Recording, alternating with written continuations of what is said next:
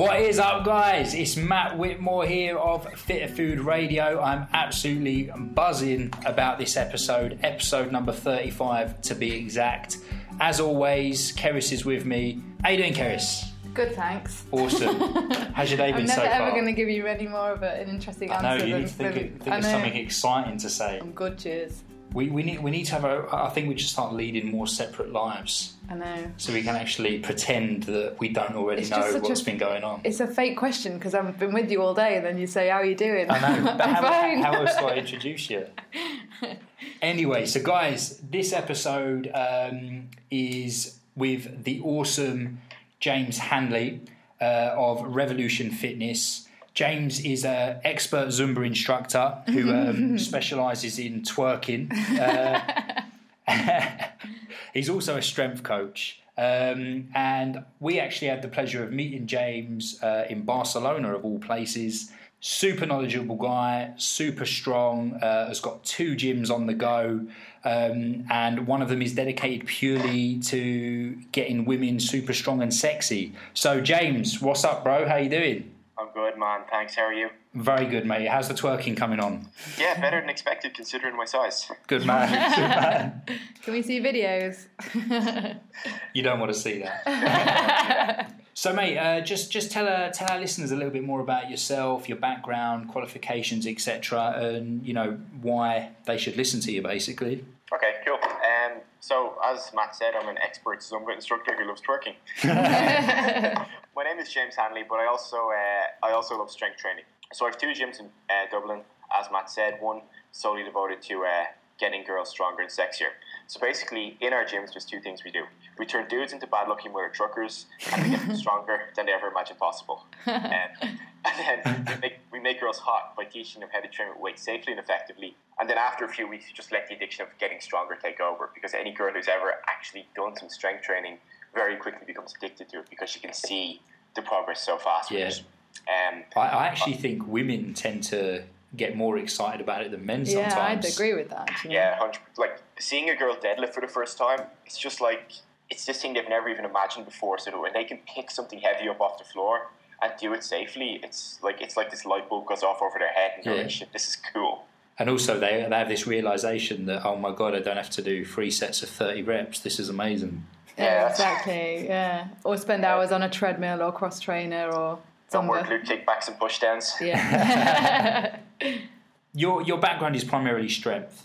Yeah, and we we, we did put it out to our um, our uh, followers on Facebook, you know, with some questions for you, and we've we've certainly got some good questions that we can get into. But first of all, why don't you tell us a little bit more about your approach? We spoke briefly before we kicked off the episode about kind of starting from the ground up. Um, so how how would you work with someone who's just kind of come into your gym, you know? Maybe pretty newish to, to, to training, and, and they want to work with you and get strong, etc. Okay, um, so I've got to credit this idea to a guy called Robbie Burke. Uh, Robbie's a strength coach here in Ireland, but I kind of robbed the idea of the athletic pyramid off of him. And he always talks about um, this idea that if you want to build the biggest pyramid or the tallest pyramid, you need to start with the widest base. Yeah, So ev- everything now becomes a level in the pyramid and it becomes the next level. And the bigger that level is, the higher you can build the full pyramid. So the first step in, in building somebody up from a starting point is making sure their baseline is in place. So that's nutrition, that's sleep, that's recovery, it's stress management. Um, I won't go into it too much here because I know you guys have done a ton of stuff on it. But basically, like the baseline we look for is three to four meals a day of real food, eight hours of sleep a night. And once you're doing that, you're probably pretty set to move on. And from there, we always talk about quality first. So mechanics over intensity. Uh, in other words, if you're not moving safely and effectively, if you don't have adequate uh, hip, ankle, and upper back mobility and good stabilization through the major joints, there's no point trying to load them. You don't want to stack strength on top of dysfunction Yeah. because you'll just blow up in an even bigger way down the road.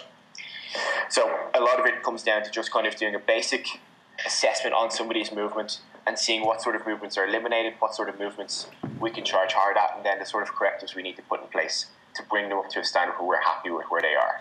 From there, um, like the next level is work capacity.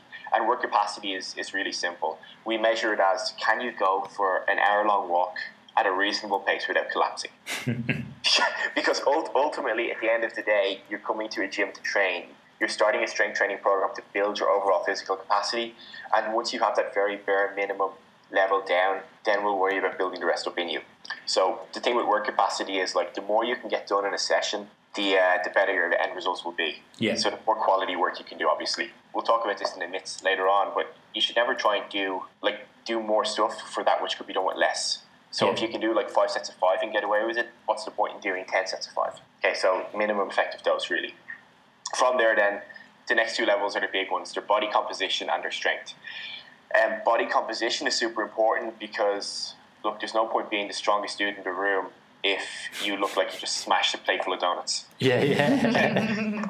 Like at the end of the day, I think most guys and girls would agree the main reason why they start training, they start lifting weights because they want to look better naked. yeah. And even if they won't admit that, they know it's in there somewhere. Yeah, Yeah. exactly. So, kind of strength and getting stronger is the vehicle that helps them get there, and then making sure your body composition is in line first is is super important. Like as a general guideline, what we're looking at is guys around the 15 to 17 percent body fat range, and then girls seven to 10 percent higher, maybe 22 to to 25 percent. Um, and once we're there, we're kind of happy enough to push on and start getting people stronger.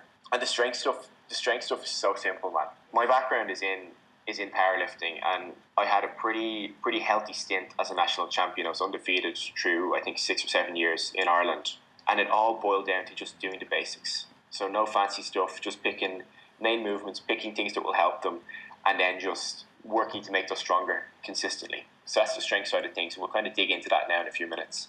Uh, and then at the very top of the pyramid is power output. So you've got strength, speed, speed, strength, speed, but let's just disregard that for now because it's, it's not really important. So one of the things that always comes up again and again is how do I change the pyramid for females and how do I change it for girls? Uh, and to be honest, we don't.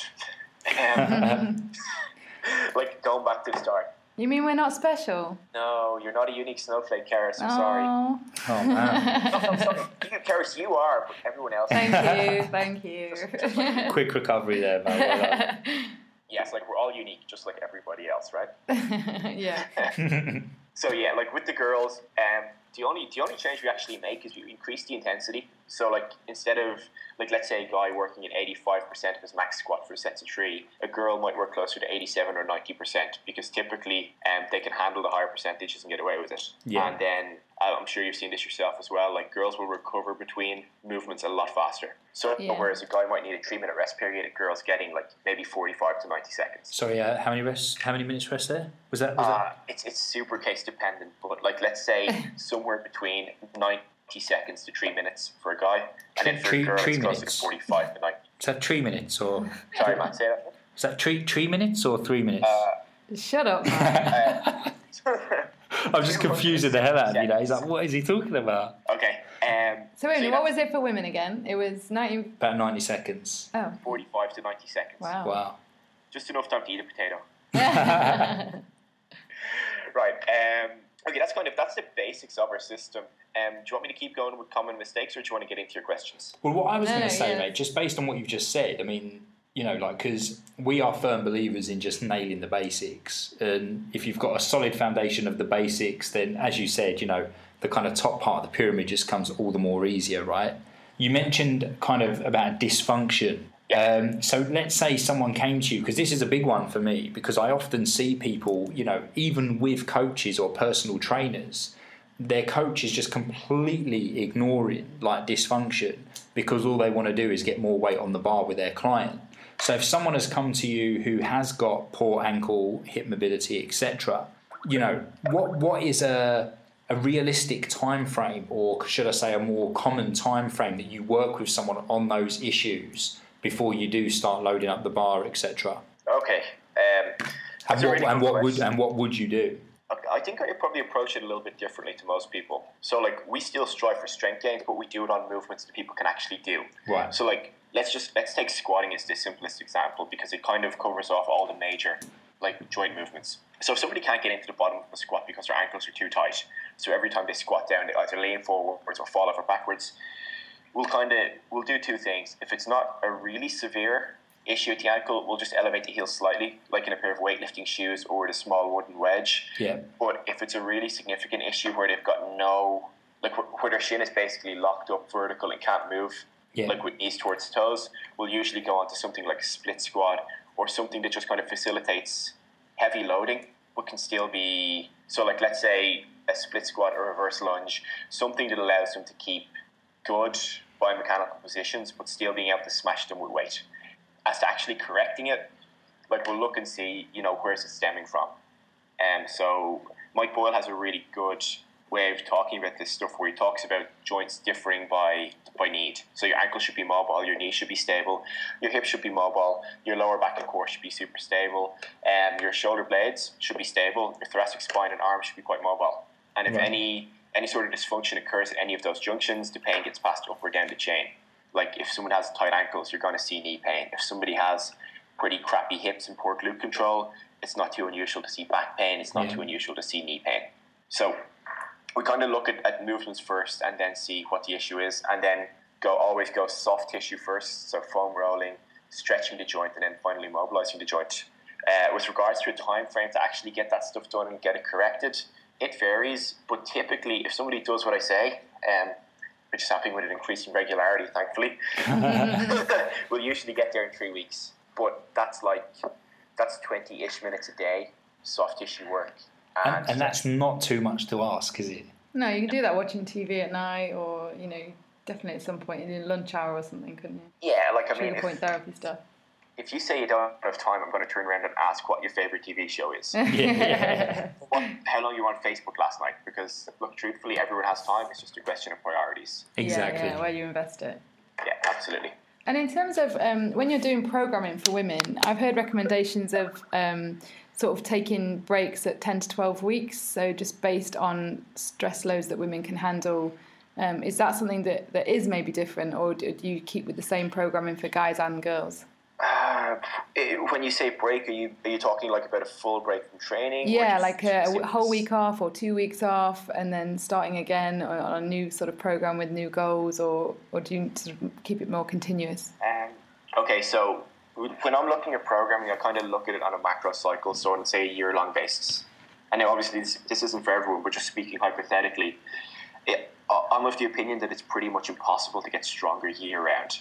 Yeah. Like you can't have 52 weeks of strength training, whether you're a guy or a girl, because eventually what's going to happen is something will break, Yeah. or your motivation will fall through the floor Yeah. So- totally.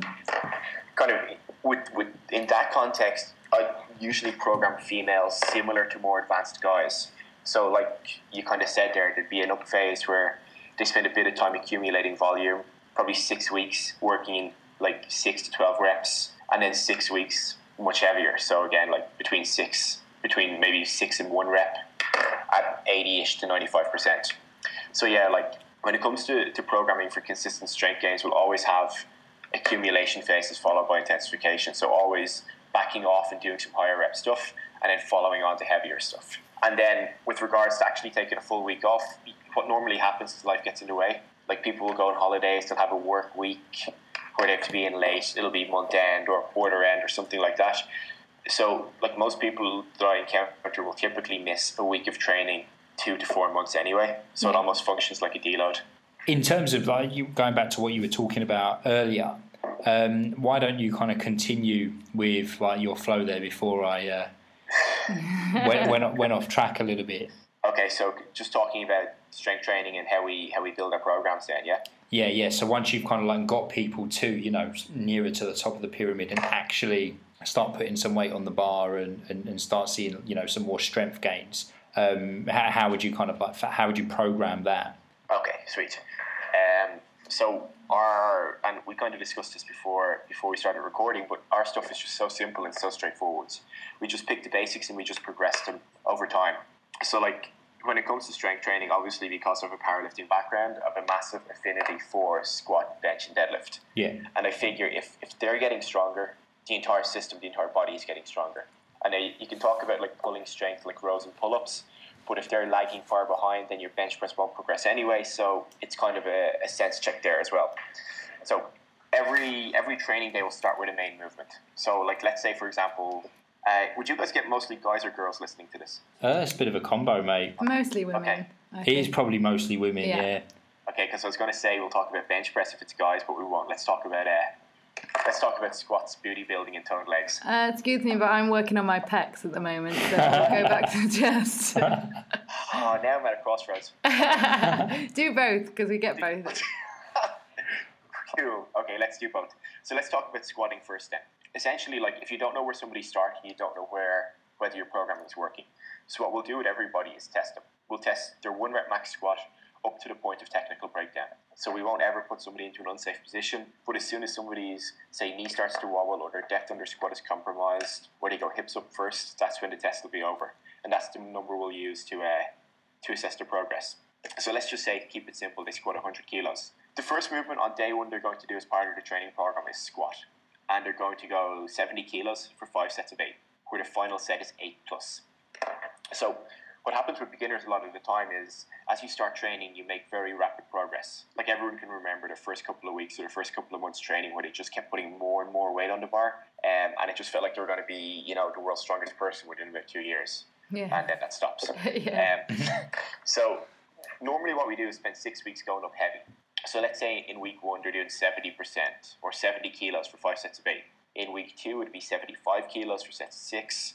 In week three it's 80 kilos for sets of four. In week four it's 85 kilos for sets of four. In week um, five you're talking 90 kilos for sets of three. And then in week six you've got 95 kilos for five sets of three. So you know what, the would, what it- would drive me there is that decrease in sets alone would drive me to get there. Oh, there's no, there's no decrease in sets. The reps are coming down, but it's staying. Oh, so down. reps were down, weren't they? Yeah, but no sets sets to stay say up. And- all the way through. I hate doing high reps, high sets. So And typically, how many times a week would they squat? we try to get the main movement in twice a week. So we'll have like one heavy strength focus day and then one sort of lighter, you know, full body day. So like normally we have guys and girls training four times a week if we can. So that's a squat day, a bench press day, a deadlift day, and then a fourth day where it's like supersetting, say squat and rows, bench press and stiff leg deadlift, something like that. sounds like Matt's dream gym. This is amazing. you need to set up shop in London, mate. Yeah. and is Yeah. that is the whole gym doing this together, or do you write the programs for individuals? We work off a template of where everyone's kind of following a similar style program and then we adapt as necessary. Yeah. So like with regards to squat, like if you're if you're a beginner you'll be goblet squatting. Comfortable goblet squatting will probably move you to a high bar back squat and then once strength becomes the main singularity focus of your training we'll go to low bar and uh, smash that. So everyone kind of everyone can fit into the program. Uh, it's just a question of us identifying where you're at at that point in time. Yeah. So it's not it's not unusual to have a class where there's a girl there who's never had a barbell on her back in her life. Meanwhile, three racks up, there's a guy squatting 160 kilos. Oh wow. Okay. That's cool. So, because I must admit, a low bar back squat is something I've never really tried. I've tried it and it didn't really feel that good. Uh, but that's probably Yeah. because I, I was probably doing it wrong. Um, but it, is it, would you, once someone's kind of progressed to a heavy low bar back squat, would you still include high bar or do you have a preference over the two? Um, that's extremely timely, actually. Um, I've, I've, I've spent the last, probably last two or three years low barring exclusively. Yeah. Um, and it got pretty strong. And then I noticed my leg strength was really bad. So, like, for, for the listeners who wouldn't know, a low bar back squat has the bar across the top of your shoulders rather than across the top of your traps. And because it's across the top of your shoulders, it's closer to your hip, which means you can lean slightly more forwards, which means your glutes and hamstrings do more work. Yeah. And your back comes into it a lot more as well. I need Uh, to do that more. Definitely. Yeah. but that the problem with that is it kind of opens the door for you to ignore your quad development. And internet powerlifting over the last couple of uh, couple of years has been all about the glutes and hams, nothing about uh, nothing about quads. Yeah. So I kind of I recognised that in me that was a huge weakness. I've started doing a lot of high bar back squats. I've spent the last two and a half months doing them, and I'm probably going to finish out the rest of the year completely exclusively doing high bar stuff. Um, so really, it becomes a question of you know what's somebody's weakness, what's their issue, what's the most effective way to train that. Do you not see in women though more of a, quad dominant glute hamstring weakness thanks to wearing heels and, and various other um, d- dysfunctional footwear and, and running too much and, Absolutely. and spinning Um, too much? yeah, like to be honest, it's not just girls; it's guys as well because we're so used to playing sports, we're so used to running and jumping. Like yeah. most most guys um, and girls are chronically overdeveloped in the quads and chronically Yeah. underdeveloped through glutes and hams. Yeah. To the point where I was training a guy last night and he was saying his um, his sports physio was complimenting him on his quads, and then when he turned him over to massage his hamstrings, he was really disappointed because they were so crap. Yeah. Um, so yeah, like with with the squat, typically, like if if there is some sort of glute or hamstring um, issue recognized, then the assistance work afterwards becomes something focusing on on those qualities. So, So when you, when you just when you say assisting exercises, what kind of things do you mean?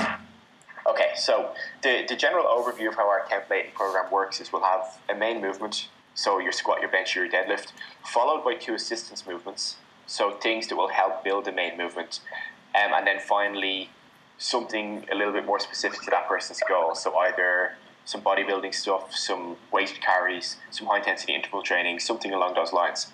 But the assistance work itself is really targeted at improving the the main lift of the day. So it's going to be a full joint compound movement that kind of is similar enough to what the main movement has been. So let's say if you're squatting, the two we might use would be a front squat and a pause squat, where you're waiting in the bottom of the squat for two seconds before standing up. Uh, and both of those are done for five sets of eight. So to be, for example, front squat, five sets of eight, complete all your reps and sets, and then move on and do your um, pause squats afterwards Awesome. normally normally then on top of that like because you know if you're doing a lot of high volume squatting it's very hard to recover between sets. Yeah. so you need you need a minute two minutes.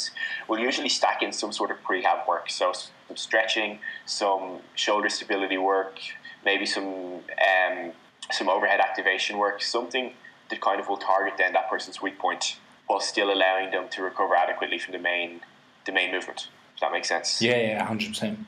and then finally, like people, people want to feel like they've had a really good workout.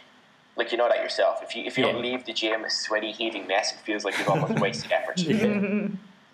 So, like, this is where we'll have our finishers. Um, so, if it's somebody like who's a brutally strong guy who wants to get involved in the sport of powerlifting or is competing in strongman, we'll look at something like event practice um, or some sort of weighted carry. So, like a farmer's carry, a sandbag carry, something along those lines. Um, but for general population, it's usually one of two things. It's either some sort of high intensity circuit, be it, be it a density block, be it a CrossFit style WOD, something along those lines, or something focused on a more bodybuilding style approach. So if you're doing this is where you're doing your arm work, for example. If you're looking to drop some body fat and improve some problem areas, you might have like 20 seconds of rope slams, 10 second break, 20 seconds of plank, 10 second break, repeat it, you know, five to 10 times and then get the hell out. So you can kind of look at the, the last bit of the workout as being a reward for doing all the hard stuff beforehand. So that the last bit of the workout is the stuff you want, but all the stuff that came before is the stuff you really need. I like the way you say it's a reward. I'm sure people doing the rope stops are going to disagree with that. Your workout expert. this is my reward. With regards to uh, benching, then Yes. is it pretty much a similar approach aside from obviously the obvious fact that it's a different exercise, or is there quite a big difference considering it's obviously quite a yeah, it's a it's a much smaller muscle group in comparison to the legs. So how would you approach a bench in that aspect? Okay, so again, main movement obviously is going to be bench press. Yeah. Progressed linearly over time, so starting 70%, going to 75, plus 5% over the weeks. The assistance work then really will come down hard to what somebody has been doing before and what their weakness is.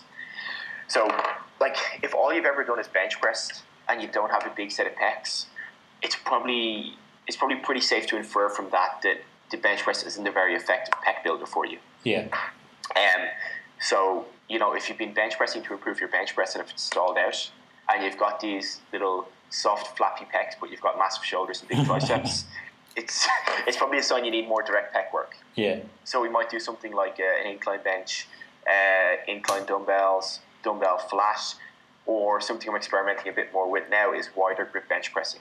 Obviously, that brings the risk of shoulder issues, so that's done on the express uh, qualification that you don't have a shoulder issue and that you can maintain good, adequate scapular positioning and you don't get shoulder pain when you do it. Because if you do, you need something else. Um, so usually, like our two our two go-to assistance movements for bench pressing are usually for the first phase, say for six weeks, there'll be an incline dumbbell press and a wide grip bench press. For the next six weeks, uh, it usually becomes something more tricep and shoulder dominant. So a close grip bench press, probably an overhead press. So we'll spend, you know, maybe four to six weeks focusing on a specific area. And if it's really, really far behind, what we'll do is spend 12 weeks on it and just change the exercises. So instead of a wide grip bench press, you've got a dumbbell press. Instead of an incline bench press, you've got an incline dumbbell bench press. So something similar enough, but just different enough to preserve the stimulus. And then in between both of those, you're doing some sort of, you know, scapular stabilization or external rotation work. So it could be scap pull-ups with external rotations. It could be band pull aparts and trap three raises, but something, basically something to to retract your shoulders and counteract all the pressing work. Where the bench press day varies a bit from the squat day is the specific stuff. The D section at the end becomes all about rows. I was So- gonna, I was going to say actually, you know, would it would there be a lot more pulling involved? Yeah, so like all the way through, like with- your two assistance movements, you have some sort of lighter, easier, like scapular retraction movement. So let's call that a pull. So you're balancing push pull on that side, but then at the end you're really hammering it. You're doing two, maybe three different exercises for pulling. We're really we're focusing a lot more on horizontal pulling at the moment. So a lot of rows and a lot of row variations, Yeah, mostly because people are really bad at chin ups and pull ups. yeah, yeah. And it's the sort of thing where if you want to train them adequately, it's a very, very long road to do. And in a group setting, it can be very, very hard to do and do a good job on. Whereas if you focus on getting your deadlift stronger and your rowing strength stronger, usually what happens is your pull ups almost happen without thinking about it. Like we had a girl a couple of weeks ago who almost fell off a pull up bar laughing because she did a pull up and not expecting to do one. That's It's great. Like the, the last time she tried to do a pull up, I think her deadlift was 20 or 30 kilos less. And I don't think she's ever barbell rowed before. So when you stack Wow. two of those boys together, then all of a sudden everything gets easier. And anytime you increase the strength of the total system of everything in your body, then the transfer across to other exercises becomes that much better. And that's again why being stronger is so important for females because there's certain things like there's just certain movements girls will struggle with versus guys, and there's certain movements they'll excel at.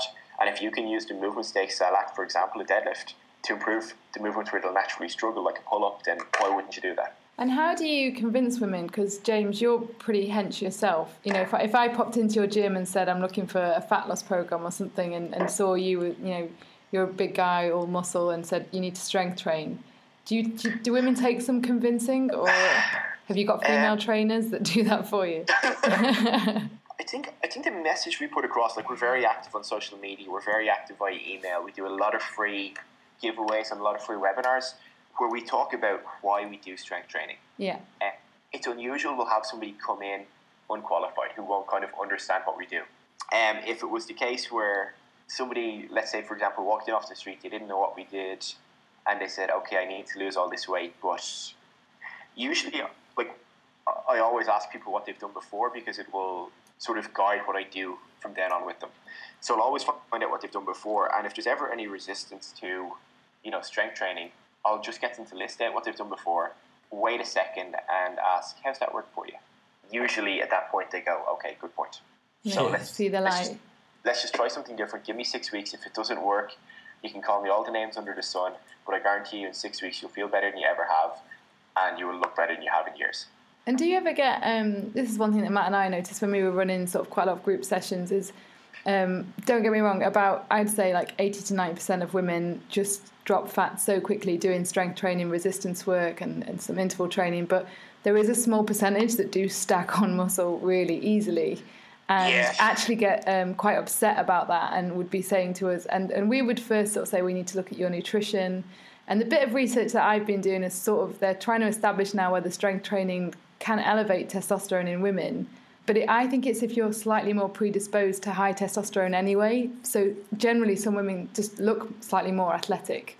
I mean, we, we sort of had one client who just used to look at her weight and would increase her muscle mass really quickly, Yeah. wouldn't she? And she'd get quite upset about it because she wanted to train and exercise, but didn't want that size. Yeah, no, I, I definitely hear you on that one. I can think, I, actually, I can think of a couple of girls that it does happen with that I've met personally, but they'd be absolutely in the minority. Yeah. Um, Yeah. I've, I've had a few complain about it. While they've been complaining about it, their skin fold measurements have also gone up. So, you know, that's clearly not muscle going on there, it's, it's fat. Yeah, yeah. But, like I think on the testosterone thing, it's probably like alcohol. You're an asshole before you have a drink. You're going to be an even bigger raging asshole afterwards. if, if you look like an athlete and if you look like you strength train, and then you start strength training, what's probably going to happen is it's going to make those qualities more apparent. yeah. Um, That's such a good example, mate. I love that. Yeah, yeah, yeah, totally. yeah, you can have that. Cheers, buddy. But then I do, I agree with you in that the type that do, I mean, there's quite a lot of links in women with high testosterone and stress. Yeah. So I think some of it is also an increase in body fat coupled with all sorts of cortisol issues. So it's a really good point you made there, actually, that their skin folds do tend to go up as well. Yeah, that's that's why we track everything. Like we'll track everyone. Will will do a four-site, and everyone has the minimum baseline. So shoulder blade, um, suprailiac, bicep, and tricep, because they kind of cover off all the major areas. Um, and if they're moving up while somebody's complaining of gaining muscle, it's usually a sign their nutrition is way out of whack. Yeah. If if somebody did like let's say okay look I've never met a guy who complains he's gaining too much muscle too fast. Um, yeah, exactly. You'd be worried about that, really, wouldn't you? I I have had a few give out to me for ruining their golf game because all of a sudden they're overhitting the green by 30 or 40 yards. But, um, never one who complained about too much muscle. Um, but, like, hypothetically speaking, if it was a female who did have that problem, I'd probably stay away from volume. So, like, when I was saying about five sets of eight um, and higher rep resistance work, I'd probably just step, set to sticks, set to sticks, stick to sets of between maybe three and five reps and keep the number of sets relatively low. yeah, you're the second person that said that, actually. Well, Someone 'cause else said that. I was going to say because the, the, the studies that I've looked at lately have shown exactly that that the, it's the higher rep stuff that increases testero- testosterone more so than the than the strength based work. But the issue with women is they often uh, slightly more they quite enjoy the higher rep stuff often because it's a bit more can feel a bit more cardiovascular and endurance based, so they're You often can better at feel it. the burn. Yeah, basically. Yeah, well that, that's the thing, isn't it? I mean, like you said, like initially it kind of feels like women need a little bit of convincing to lift heavier, but then once they can actually start seeing the numbers go up on the bar and going down elsewhere, if you know what I mean. Yeah. all of a sudden they're just like a whole different animal.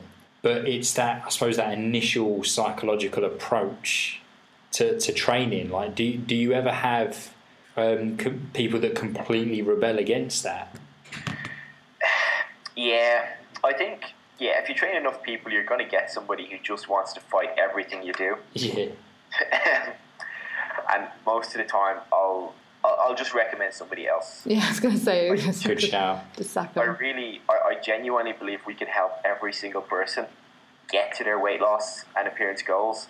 You have to want to be helped. Like, I'm not going to spend my day desperately trying to convince you our system is the right way. We've freaking website full of testimonials. We have a ton of guys and girls who've done it.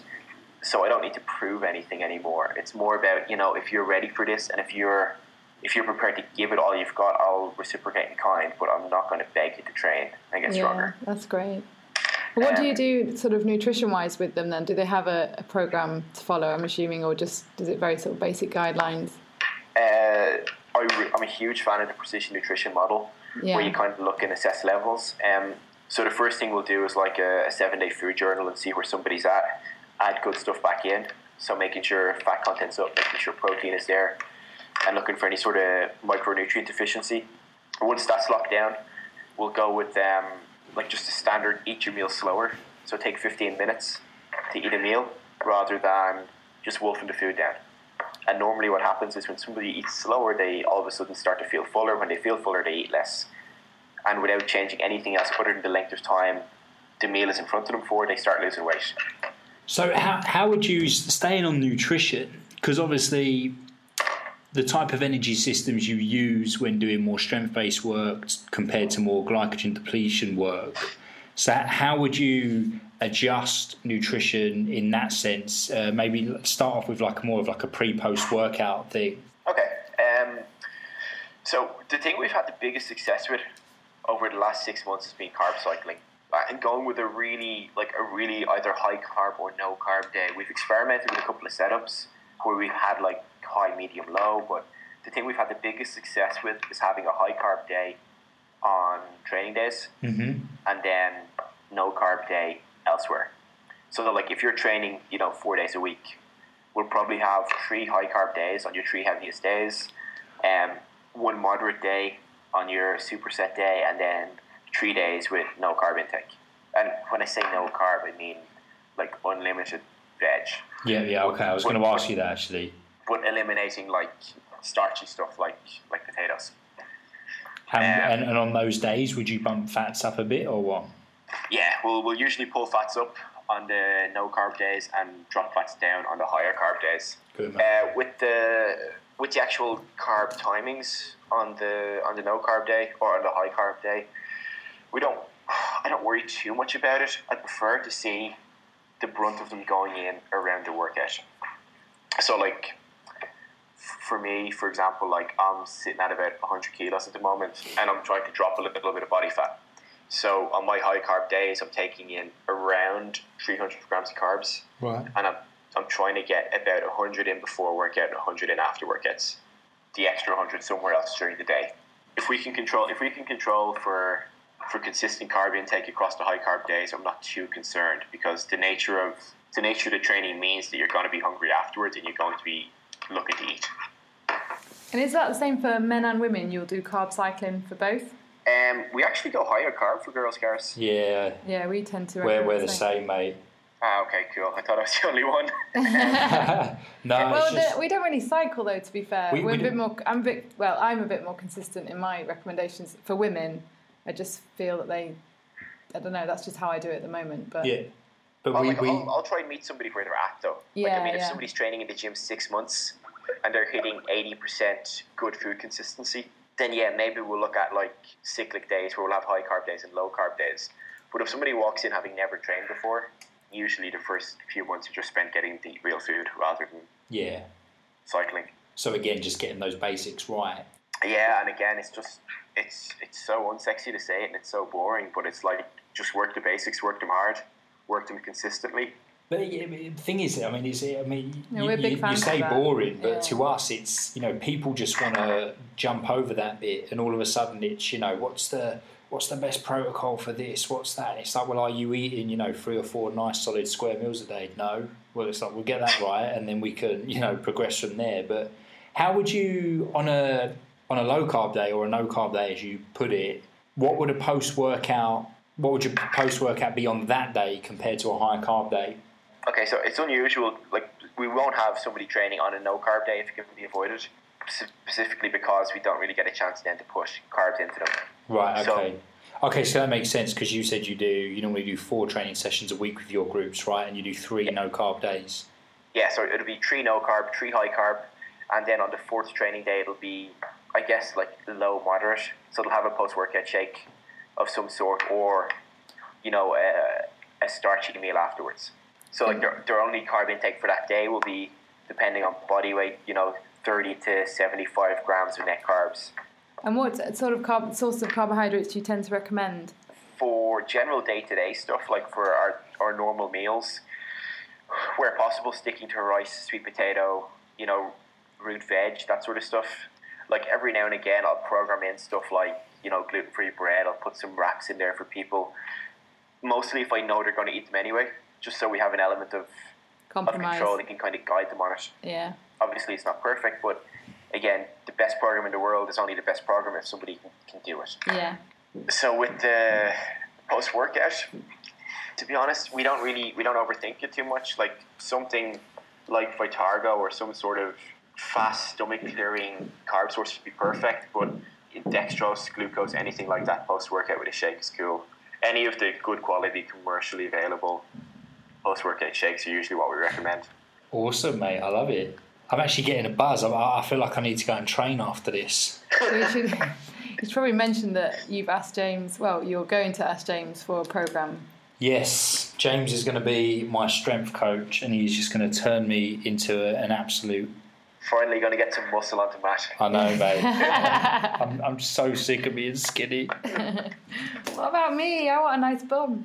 You've got a cracking bum. What are you on about? I could Well, probably do with the program more than you. To be fair, I'm To be used fair, you could probably do us a his and hers. Yeah, we could would you? train together. Yeah. God, Yeah, we then already you spend- better results. yeah. You'll know who trains harder off the back of it then. Oh, Keris trains harder than me. We don't need to. Uh, that's always been uh, I, I, I, I do. You know, you said kind of like doing like the doing the minimum requirement.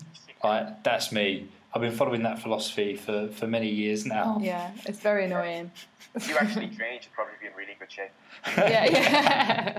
But Yeah, spe- on, on that, like, man, girls train so much harder than guys. yeah, I second that definitely. Guys are the biggest feckin' babies in the gym. yeah. See, it's good you said fecking, so we don't need to edit that out because technically No. that's not a swear word. no. No, that's, that's like the Irish for love. yeah. But yeah, no, um, yeah, the, the bloody, they're such they're such little children. Like the guys feel a little bit of a burn and they just complain. Whereas, like with a girl, like the best part about training a girl who hasn't trained before is she doesn't know what she should be doing. Yeah. So she walks into the gym, we give her a weight and we say, Here, do this. And then we kind of give her more weight and we give her more weight. And we just keep programming fairly aggressively to the point where if you were on the internet reading about it on a forum, you'd read it and go, Oh, there's no way she should be able to do that. Well, guess what? She just did because she doesn't know any better. She hasn't imposed Yeah. self limiting beliefs on herself. yeah, yeah. I like that. Like Yeah, that's girls, so true. we had a couple of girls in yesterday doing like half kneeling dumbbell presses with 10 kilo dumbbells who'd never strength trained before. Oh wow! like kind of four or five weeks into the program.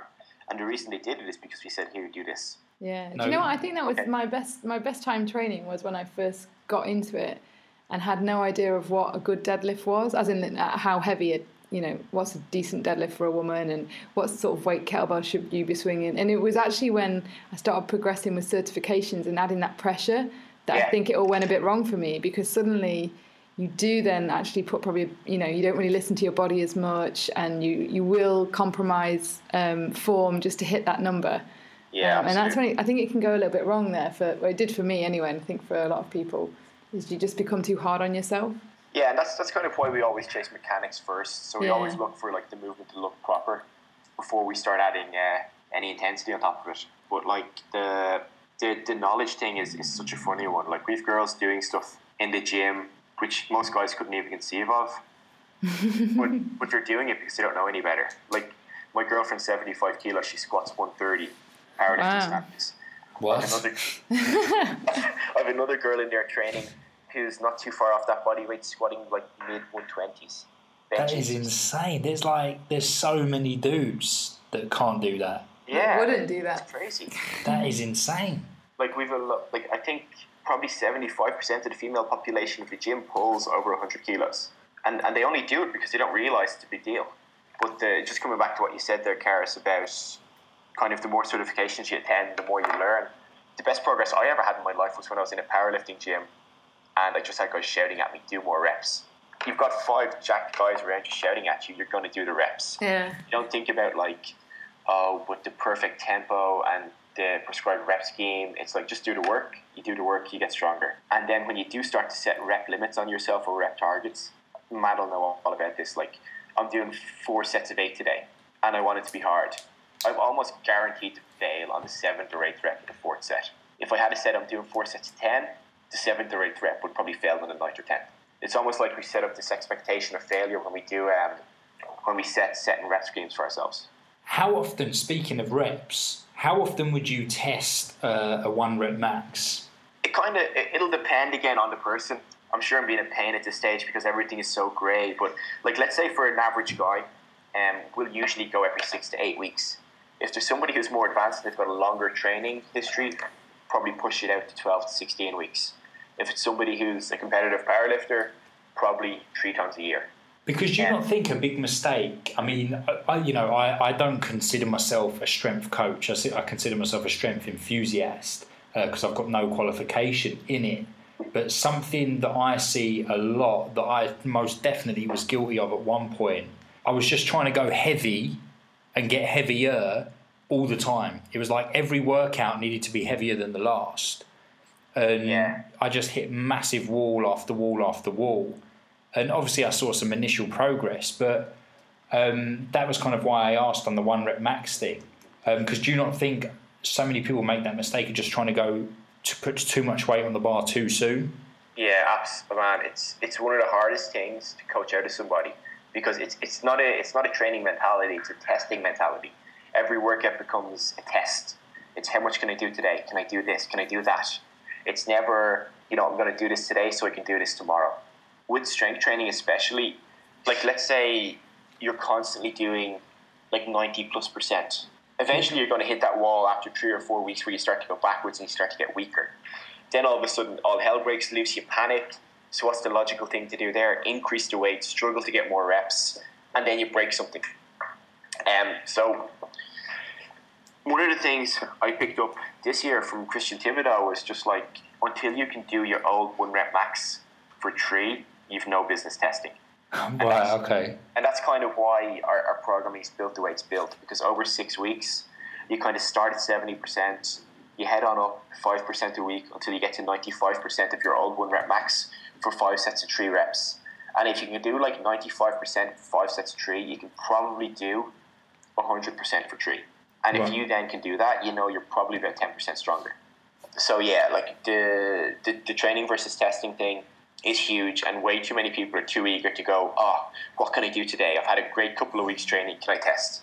Yeah. And the amount of people I'm upset by saying, no, stop being an idiot um, is quite high. But they always, they always thank me in the end because they see the payoff on the back end. And of course, and I mean, but I mean, because don't get me wrong. I mean, it's, it's obviously when you know that you're progressing, it's an amazing feeling. Hitting a wall is just not fun at all. No. And you know, the second I just kind of stepped back and, and just kind of looked at what I was doing and stopped putting that pressure on myself to be stronger every single week, my my strength literally just went through the roof. Um, Yeah. You know, so on that note, mate, when are we going to get my program off the ground? I'm, I'm, Uh, I'm, what I'm I need you keen. to do is test your one rep max squat, one rep max bench press, and one rep max deadlift. Send me a video of it. Oh god. Yep. Yeah, I can't lie now. yeah. That's a very good point. And the reason I want videos is two things. To one number number one, make sure you're doing the movement properly, and then two, to see how hard it looks and what sort of like movement issues you have or what sort of muscular weaknesses show up. Sorry, I was just saying, what angle would you want the, the squat video to be at? Uh, say three three quarters from the front. Right, okay. You, you know what I mean when I say that, yeah. Yeah, yeah, absolutely, mate. And then deadlift, um, deadlift goes side view. Bench press doesn't matter too much. Um, with the squat, the requirements are make sure you keep your feet flat on the ground, you get your hips below parallel, and you stand back up again. Uh, with the bench press, what you're looking to do is to keep your feet flat on the floor, your bum, shoulders, and head on the bench at all times, and not bounce the bar off your chest. So imagine like you're touching the bar off your chest, and there's a little egg there you don't want to break. So, Yeah. yeah, okay, cool. So, no bounce, yeah. bounce. Yeah, just a strict touch and go, no bounce, no heave. The thing with like the thing with testing is if you test badly and you put forth like a poor quality done lift, you end up having to cheat it even more next time to beat it. Like so, you might like say get a hundred kilo high squat at the start, and then you get like a hundred kilo below parallel squat at the end. It looks beautiful, and you feel like you haven't progressed because the number in the bar hasn't increased. But you don't look at the technique improvements. You don't look at how much better the movement itself looks. You know that sort of way. Yeah, yeah, yeah. And then with the deadlift, um, the only requirement you're looking for is to stand up straight without hitching it against your legs. So basically, don't air hump it. So, and can, and you're happy for people to wear straps and stuff on the deads? Um, my take, my take on the strap thing is a bit different, probably to most people. Um, the straps, look, ideally you wouldn't use them, but I know you hate chalk and you can't find it anywhere. Um, Do, do, do you know the main reason for me? The reason, because I never used to use straps. yeah, And but the reason I started using them is because my back didn't like the underhand overhand grip. really. Yeah, and and um, I I went back to them recently, and my back just hated it. Um, Yeah. You know, and, and either way as well, either variation on the grip, and I was like, do you know what? I'm just going to do my grip work elsewhere and Yeah. stick to straps on the deadlifts. Hundred percent. Like, and that's that's that's the deadlift one for me. Is like the deadlift has probably the biggest requirement for you to exert force through your muscles that any movement you can do will have. Like, I mean, everything from the base of your heel up to the top of your head is working. So why would you limit the amount of work you can do on that because your little hands are crap? So like, if you have a grip issue, go train your grip. Don't Yeah. let it inhibit the strongest, most powerful muscles in your body. Yeah, totally. But just make sure you are training your grip. Oh, always. One, But yeah, we'll, we'll look at that as well. one- one- one more than the other, but you know, Yeah. what can you do? You have to bleep that out, yeah. um, Th- Mate, this is awesome. Right. ah, good. Thank you so much for your time, James. Mate, we're going to have to wrap up. I'm really sorry. That's okay. Because I could talk about this all day. It's We've so. got our next podcast in about five minutes. Yeah. Okay. um, but it's been amazing to have a, a strength coach on, man. And I we, we we always a- you a knew Q- a that Q&A you. session. Oh, you what? What? What? Sorry, I forgot we're still recording. Yeah, we're still recording. Sorry, I thought you'd stop. No, don't know. yeah, it's just so good to have a strength coach on the on the uh, podcast, mate. And we knew that you were the man for the job. So yeah, appreciate all those tips there.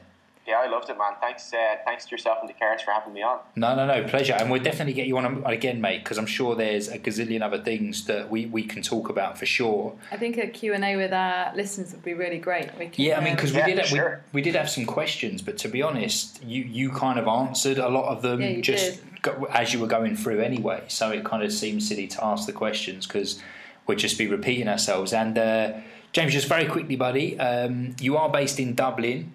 Um, so tell our listeners where they can get some little uh, a little bit more information about yourself. I can firsthand say um, I'm subscribed to James's uh, newsletter that goes out pretty much every single day, and it is absolutely awesome content every single time. So definitely sign up for that. Um, but where where can people get a little bit more info about you, buddy? Uh, the best thing to do, I think, for you guys is to go on to revolutionfitness.ie forward slash fitter food. So F I T T E or F O O D. What I have there, and I've done it for Matt and Keris, is put a six week free training program together.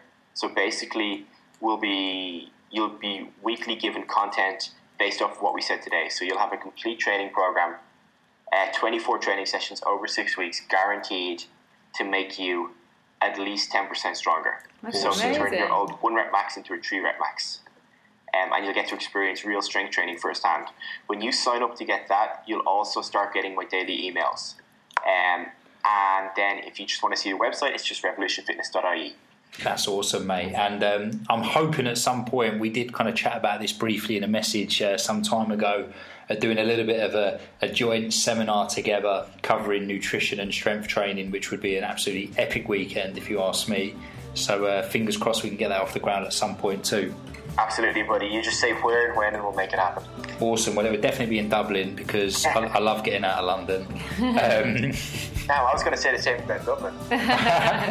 we'll have to do two then. There you go. Yeah, do that. All right, listen. Thanks, guys. Mate, you're an absolute legend. so Enjoy the rest of the day, buddy. I will. Good luck with the rest of the podcast, guys. Thank Cheers, you. mate. Bye. Bye.